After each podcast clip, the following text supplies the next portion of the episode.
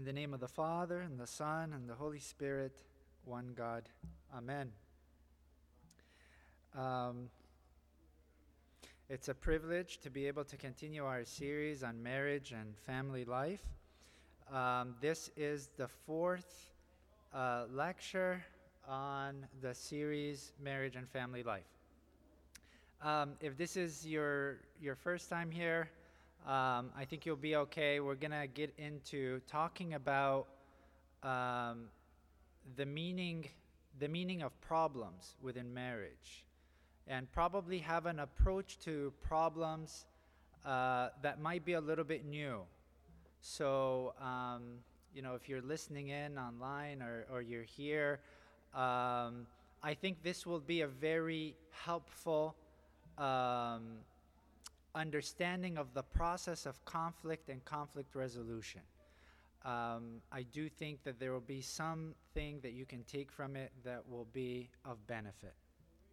I always, as I'm delivering this, I always think to myself, gosh, I knew, I wish I knew this 13 years ago before I got married. It would be very helpful. so, um, so let's go ahead and, um, and jump in. Um, if you remember, the very first time we spoke about marriage, we talked about the crowns and the robes that you receive during the marriage ceremony. And the crowns both symbolized martyrdom and they also symbolized a sense of royalty, participating in the royal priesthood of God. But uh, for our purpose today, we're only taking the first part, which is martyrdom. Again, I want to remind you of what we talked about in the first time is that there are two paths given to us for salvation monasticism and marriage. And these paths are given to us for salvation because they essentially do an important thing, which is they help us to relinquish self will. They help us die to the old person and be born again in Christ. Now, you could be a monk living in the monastery and you're very much self driven by self will. You do what you want, when you want it, how you want it. Nobody's telling you two ways about it. You could also be married and do what you want, when you want it, how you want it, and there's no two ways about it. So the path in itself isn't what saves us. It's our ability to take what comes to us to help us transform ourselves in order to be in the image and likeness of Christ. There are problems in monasticism, there are problems in marriage, and they're there for a reason. And they're not there so that they would drown us and that we would become depressed, overwhelmed, hopeless, and helpless. That isn't the point. So if there is a point, we'd like to know what is the point. Um, so this is kind of what I just uh, mentioned to you. Um, a lot of the spiritual writings talk about the monastic life as an arena where the monastic, the monk, the nun uh, goes to war with the inner demons. Marriage is an arena, and we talked about that. Uh, my spouse is both a mirror and a blanket for me. She reflects back to me my own uh, inadequacies, my own sinfulness. It's only in that context of an intimate relationship that I see my selfishness, that I see my own shortcomings, I see my greed. It is that she is the other me who reflects to me my own image. So let's talk about this from a more clinical stance. Uh, John Gottman has done a lot of research in the past 30 to 40 years, interviewing and evaluating hundreds, if not thousands, of couples. And this is what he uh, discovered. He discovered that with any couple, there is a set number of solvable problems and a set number of unsolvable problems. What do you think that percentage is in any given couple? How much of their problems is unsolvable? And I'll define what unsolvable mean because I guess that would be a good question to ask. Like, what does it mean for a problem to be unsolvable? But let me just start off by asking you how much of, not, not you, of course, because you have a perfect marriage, uh, I, just any given couple off the street, what's the percentage of the unsolvable problems that this couple might have? Take a guess. Yes. Zero percent. So, so Henry's coming from a place of every problem has a solution. Research says no, that's not true. Okay, who else? 50 50. So 50% is solvable, 50% is unsolvable. Anybody else want to take a guess? Okay, 75 solvable. Okay, so, uh, huh? So here's the research finding. So John Gottman says uh, 69% of problems within marriage are unsolvable problems, and only 31% are solvable problems.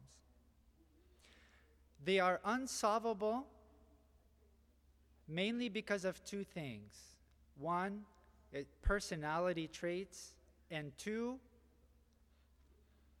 um, core values or core fundamental needs. So we'll talk about this.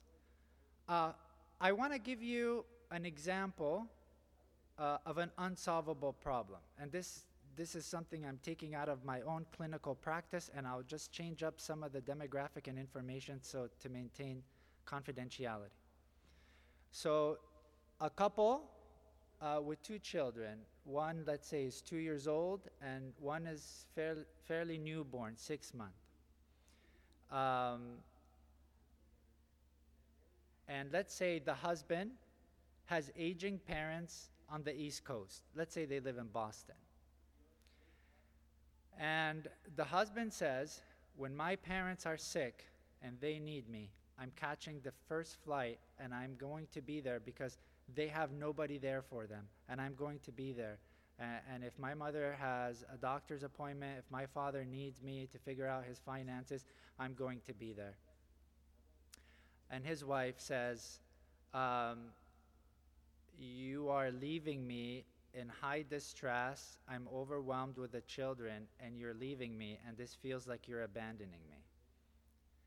And he says, you're putting more pressure on me than what I could bear. I'm telling you, I have aging parents who have nobody who need me. This is an example of an unsolvable problem.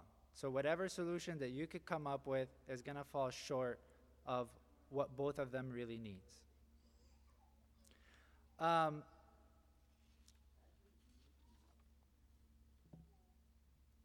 I like this quote. Um, so perhaps it isn't always the case that we are aiming at solving every single problem in our marriage. And sometimes that could be the, the illusion, right? Like you have a fight and you come to, to the priest and you're like, we're going to go sit with Abuna. And my expectation is he's going to quote unquote solve this. And even the priest can fall into this temptation of feeling like, I need to solve their problem. But sometimes problems are there by necessity, not so that we can solve them, but that they can change us. I love this is I don't know if you guys have ever read the book um, Man's Search for Meaning by the Holocaust survival Viktor Frankl, but there's a there's a there's a um, there's something that he says in this book. He says when we are no longer able to change a situation, we are challenged to change ourselves. And so sometimes problems are there not so that you can stand over them in victory, but that they can crush something that needs to die within me. And that's really important. But if according to research, we all have a set of these unsolvable problems. What do we do with it? It isn't fun, it isn't comfortable. And if you've ever sat with your spouse to talk about a topic that you've looped around many times, right? You know there's already a lot of tension, there's already a lot of fear, because you know very well that this is what John Gottman calls a gridlock. That both of you are holding on to different positions for very good reason, and there isn't a lot of room for budging. There isn't a lot of room for compromise because you feel very strongly in opposing view, direction. Don't worry, I will leave you with hope. okay, so before we talk about, um, like, if we are going to approach problems in a in a mindful, helpful ways, I want to talk about some of the unhelpful ways that we get into. Typically, um, problems, how we approach problems, uh, sometimes can have a negative cycle to it. And this cycle can look like um, we attack, blame, and then defend. And so, what that looks like is, um, you know, um, wife is staying up wait, waiting for her husband to come home, and he's supposed to come at 9. He comes late. Uh, uh, and she says, uh, there you go again, you know, being inconsiderate, only thinking of yourself, right? And, and then so she starts with the attack, and then, and then he goes into defense. So he blames, he blames situation, he blames other people. Uh, maybe he blames her. Maybe if you weren't so critical and negative, I'd be home on time, right? And then she defends, right? The only reason why I'm critical and, and, and, and uh, because you are insensitive to my, my feelings, right? So there's tend to be this cycle of attack, blame, and defend. And sometimes we do something called uh, kitchen sinking. In other words, we pile things on because we're just so emotionally dysregulated. So we go, not only do you come late and they're insensitive, but you don't even help with this and you don't do this and you're the, and they call it kitchen sinking, like piling up the dishes. If you've ever walked up to the sink and there's like a mountain of dishes, you're so discouraged. You're like, oh my gosh, this is going to take forever, right? Um, the other thing that we do is that over time, we establish something called confirmation biases. In other words, I say to myself, my spouse um, is careless and then I develop I develop this belief about my spouse and then I just kind of like scan to look for evidence to support this. And even if there's evidence to contradict this, I dismiss it and then I just look for evidence to support this. And I go, aha, there's one. See, you are being careless. You're being careless and not picking up our child on time. You're being careless and just leaving this stuff the way it is. Confirmation biases and and then my spouse can say but what about this time and this time and this time and i could just dismiss it because i've i've established a belief about her and it's only comfortable for me to find those things that actually confirm that belief the other thing that we do is something called fundamental attribution error which is um, if if i show up late it's circumstantial, it's traffic. If you show up late, it's because you're insensitive and you have poor time management. There's a character flaw in you. So I can, I, I can find grace to why I do what I do. You know, I, I didn't clean the house because I was busy, but you didn't clean the house because you're a slob and you, you don't care to actually help, right? So we call this fundamental attribution error. There's an error, there's a fundamental error in what you are attributing to the other person. Now, sometimes this builds up, builds up, builds up, so that we have a really hard time talking about certain sensitive topics, topics around intimacy and sex and money and, and in laws these things become really hot topics. And if we're already kind of having these negative cycles in our communication, we're kitchen sinking, we're using confirmation biases, we're fundamental attribution error. Um, this is making it really impossible to have helpful, constructive conversations. And by the way, this doesn't only extend to marriage. You could take this outside to work relationship, um, pastoral care, whatever it is. Wherever you get people together, uh, there lies a lot of dysfunction. Um, so here's something that is of immense importance. So I, I'm going to read everything out to you if you can't see it because it's small. So if you, if you get a phone call from your wife saying like, "Come home, I'm really upset, and I really we really need to talk," you need to kind of replay uh, what I'm about to say before you have this conversation because I think it'll be helpful. Um, I don't think that we pay attention enough to our physiological reaction during conflict. Here's something that I'm pretty sure most of us are not really aware of. Our resting heart rate, if you take an average 30 year old male and average 30 year old female, the resting heart rate is 76 beats per minute for a male, 82 for a female. During conflict, John Gottman is reporting that their heart rate can increase to 165 beats per minute. So your heart is pounding.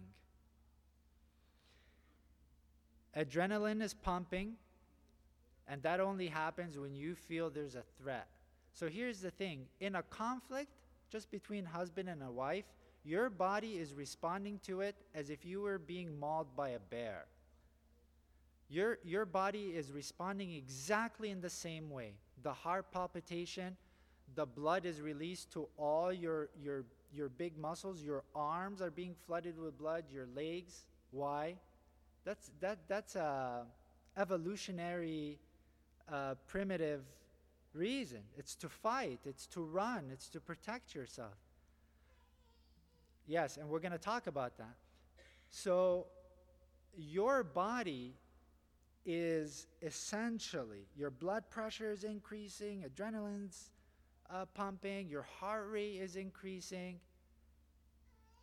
Um, you are probably um, in the worst condition to continue having the discussion uh, that you're meant to have.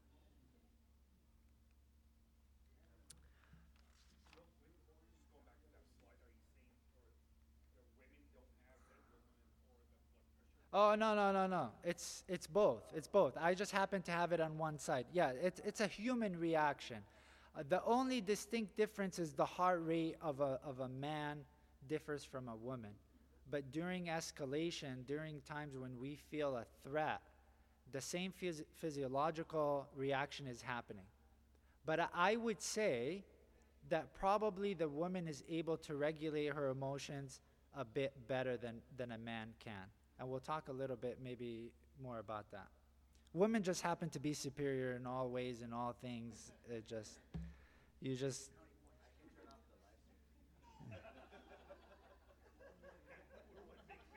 We're, we could talk about this. It's gonna be okay, guys. It's gonna be okay. So here's here's here's what's happening. Here's what's happening. In order for us to have a constructive conversation where information is flowing in and flowing out, in order for me to actually listen to you, take new information and integrate it into the information that I have, I have to be using my prefrontal cortex. In the state where I feel overwhelmed, what happens is my prefrontal cortex shuts down and my amygdala, that's the fire alarm of the brain system, of the nervous system, my amygdala gets triggered. So when our heart is beating fast and, and, and we, our, our, the blood is pumping towards our arms and our legs, our adrenaline is, is flowing in, we're in our amygdala. And our amygdala only helps us to respond in fight, flee, or freeze. I talked to you about, about this uh, a few weeks ago where we talked about um, uh, stonewalling. Stonewalling. when, when, when, one partner is mad and they're yelling and the other one is emotionally absent. That's probably why they're in a freeze response. They're so overwhelmed emotionally that the way they protect themselves automatically is to disconnect emotionally. So, what's happening is if we are, it, the amygdala is hot, we're in the midbrain, and we're just in fight, flight, freeze response, uh, no constructive conversation is going to happen. Not, not, that's not just, that's not going to happen.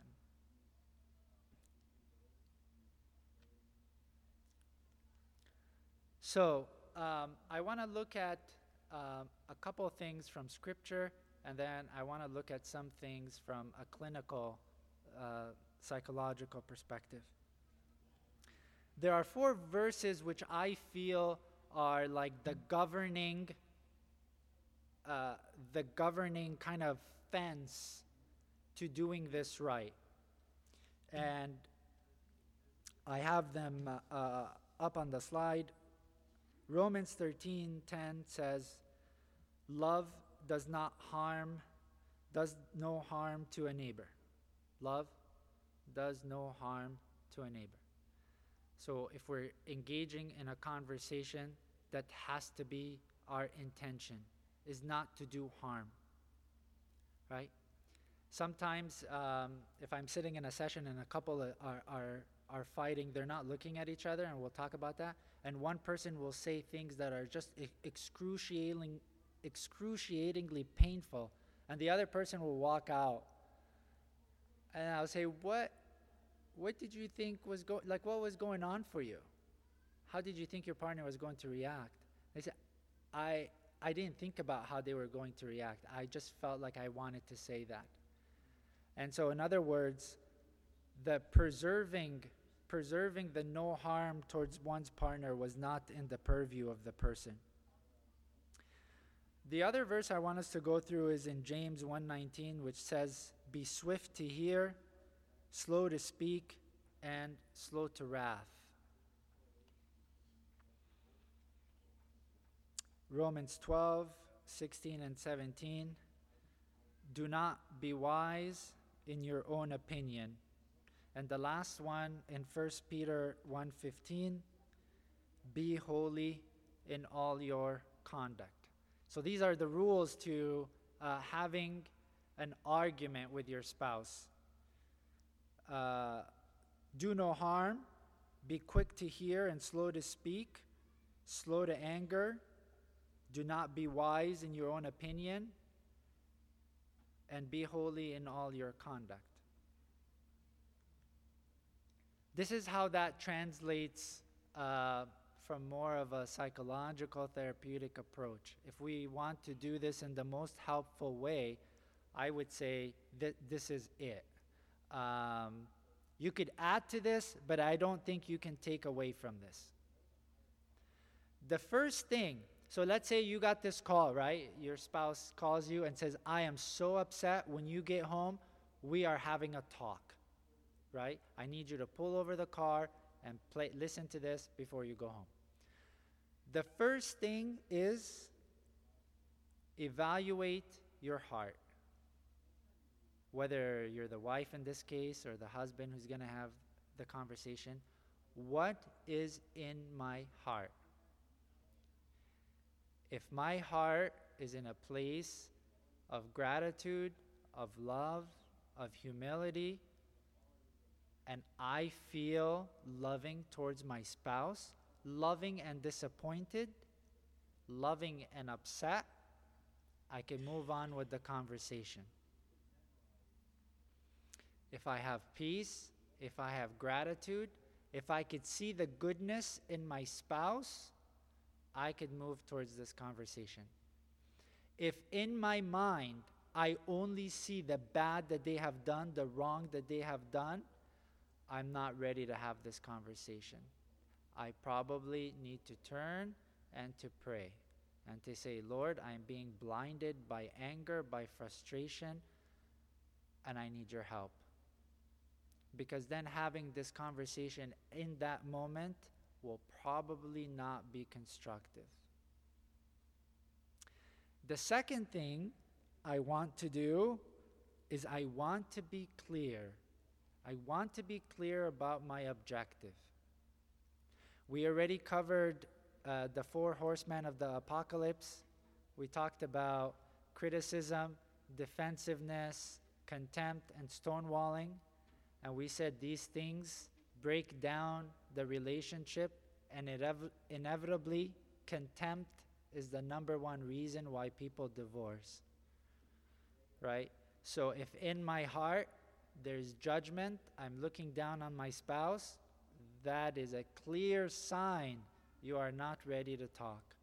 You need to do some, some cleaning of the heart before you have this discussion. And I'll keep on repeating this again and again and again because it's so tempting. You're like, I want my spouse to know exactly how I'm feeling and I want to give it to them and I want them to know how much I'm hurting. Don't do it. Okay. So, if my goal then is to connect, is to understand, is to repair, part of it is we might be yearning for a conversation because we feel disconnected, and I'm so open to correcting myself. Fantastic. Let's have the conversation. I sense that there's an emotional disconnect. You're upset with me. I feel like maybe I've let you down. I'm open to talking about this because I'm also open to saying, oh my gosh, I, I, I, I totally overlooked this. I am so sorry. I was so wrong in what I said. Um, I want to do it better next time. Right? I'm not going to say I'll never do that again, but I want to say I, I want to commit to doing it better next time. So that's the second thing is be clear on your intention. You could only destroy the person you're with so many times before the, the relationship is beyond repair. And so if you think, like, I'm angry, so I'm just going to give it to them, and they have to take it, I mean, they're my spouse, where are they going to go? Um, that's not going to be sustainable.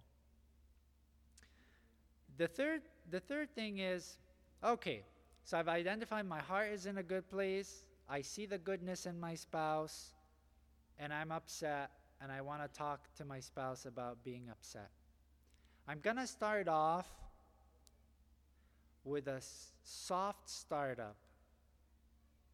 So, a soft startup is I'm going to come from a place of um, need, needing something.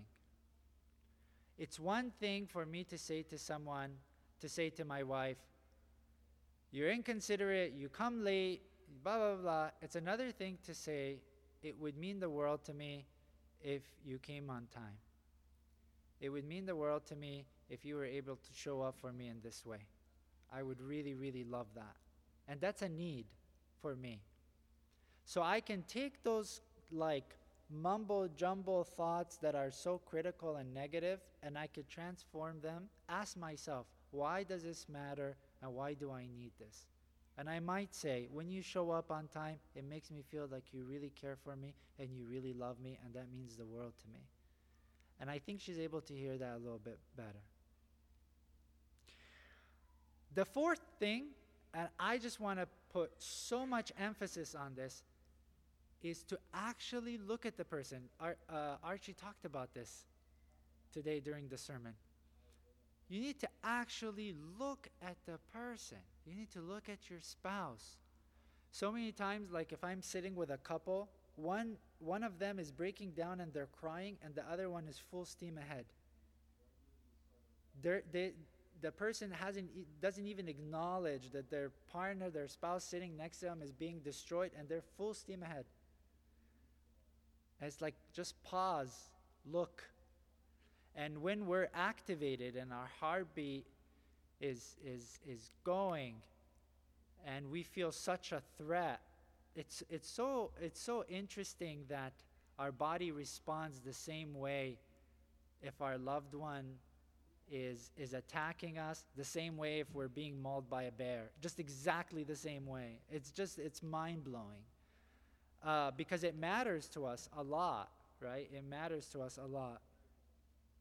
So the eye contact is to is to be able to see how is what I'm saying landing with my partner? Right? How is what I'm saying landing with my spouse? And you know, if you see the the the eye roll, if you see the closed posture, if you see the turning away, then you have to stop and attend to that.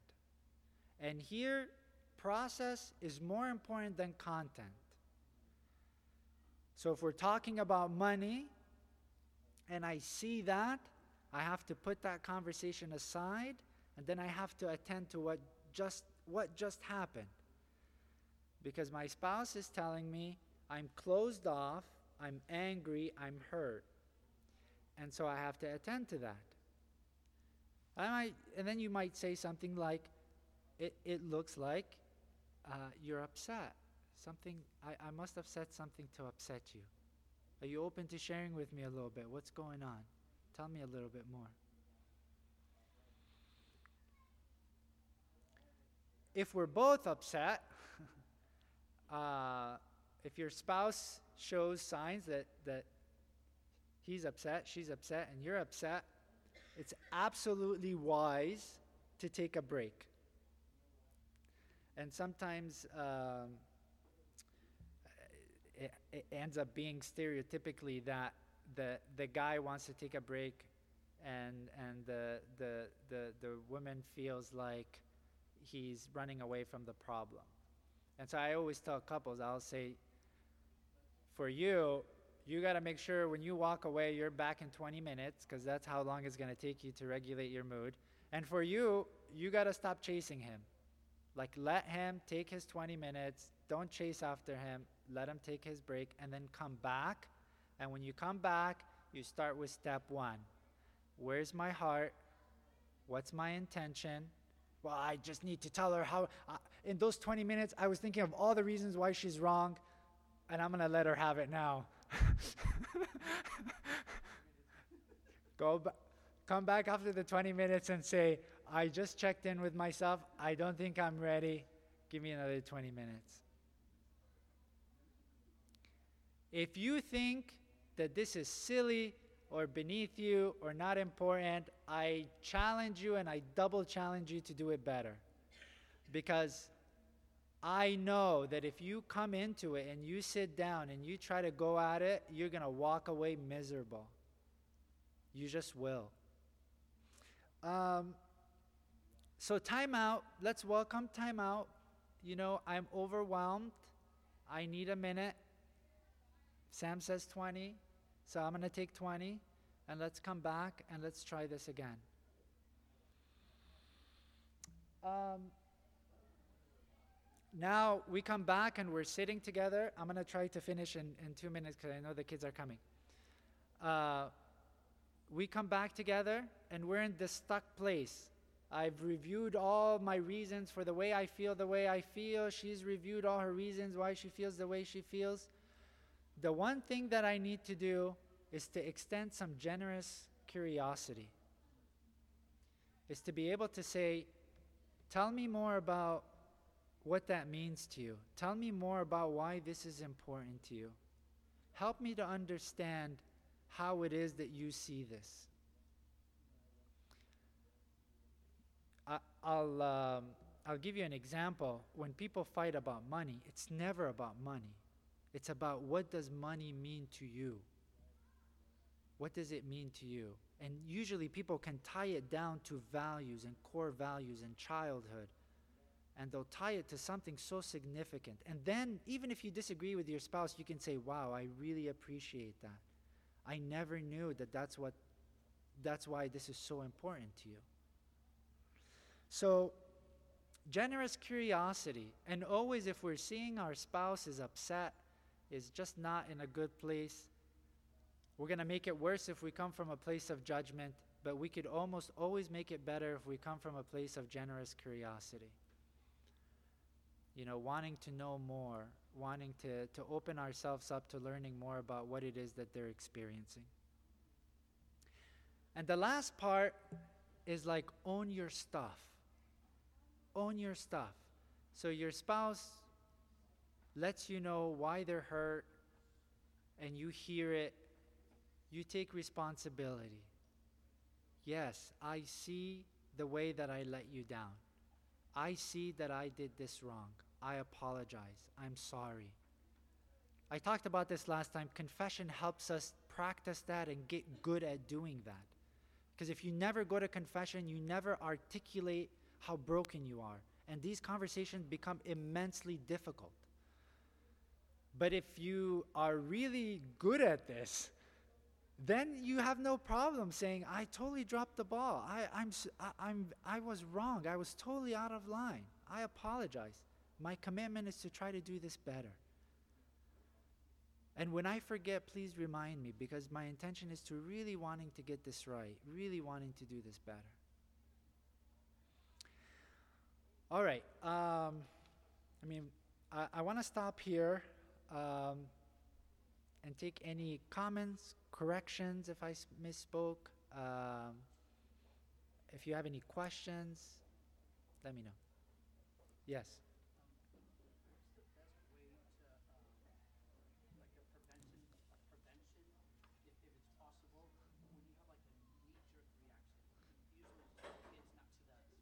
Yeah.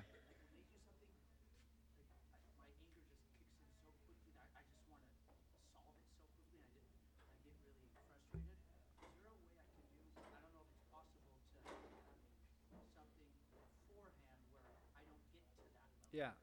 So the question is, um, how do I prevent having like knee-jerk reaction of anger with my children, right? So the first comment is, I would like to know that too. Um, the second thing is, it's sort of going back to the heart. You know, if you wake up and you spend time in prayer and meditation and you feel a sense of gratitude and love, you're so patient with your child. If you're already in a bad place, then anything they do is irritating, right?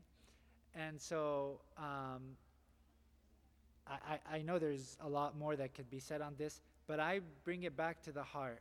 If I'm in a good place, I want to be my best to my spouse and my children, right?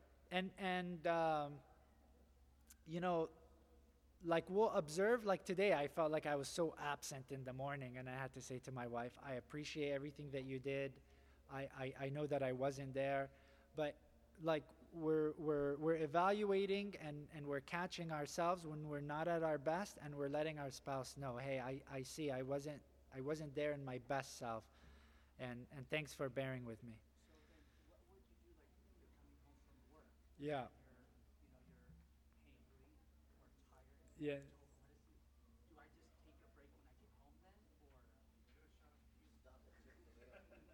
Yeah, so so you have uh, if you're coming home and you're really stressed and uh, you you hear some uh, um, recommendation of, of Chick Fil A and all, um, yeah, you know, like like during the drive home or, or if you get home if you take five minutes and, and you've communicated with your spouse this is not me checking out. I just need five minutes to kind of you know contain myself. And that thoughtfulness is a really act of love. Like i don't want to give you the leftovers. I really want to try to give you my best self. So i just need few minutes to be able to give you my best self. Um, yeah, sometimes we treat our family, we would never treat like our patients, clients, students the way we treat our family, and it's unfair to them. And so taking time to kind of make sure our heart is in the right place, I think is really helpful. Yeah. Any any other questions, comments? That's it? Okay, let's pray.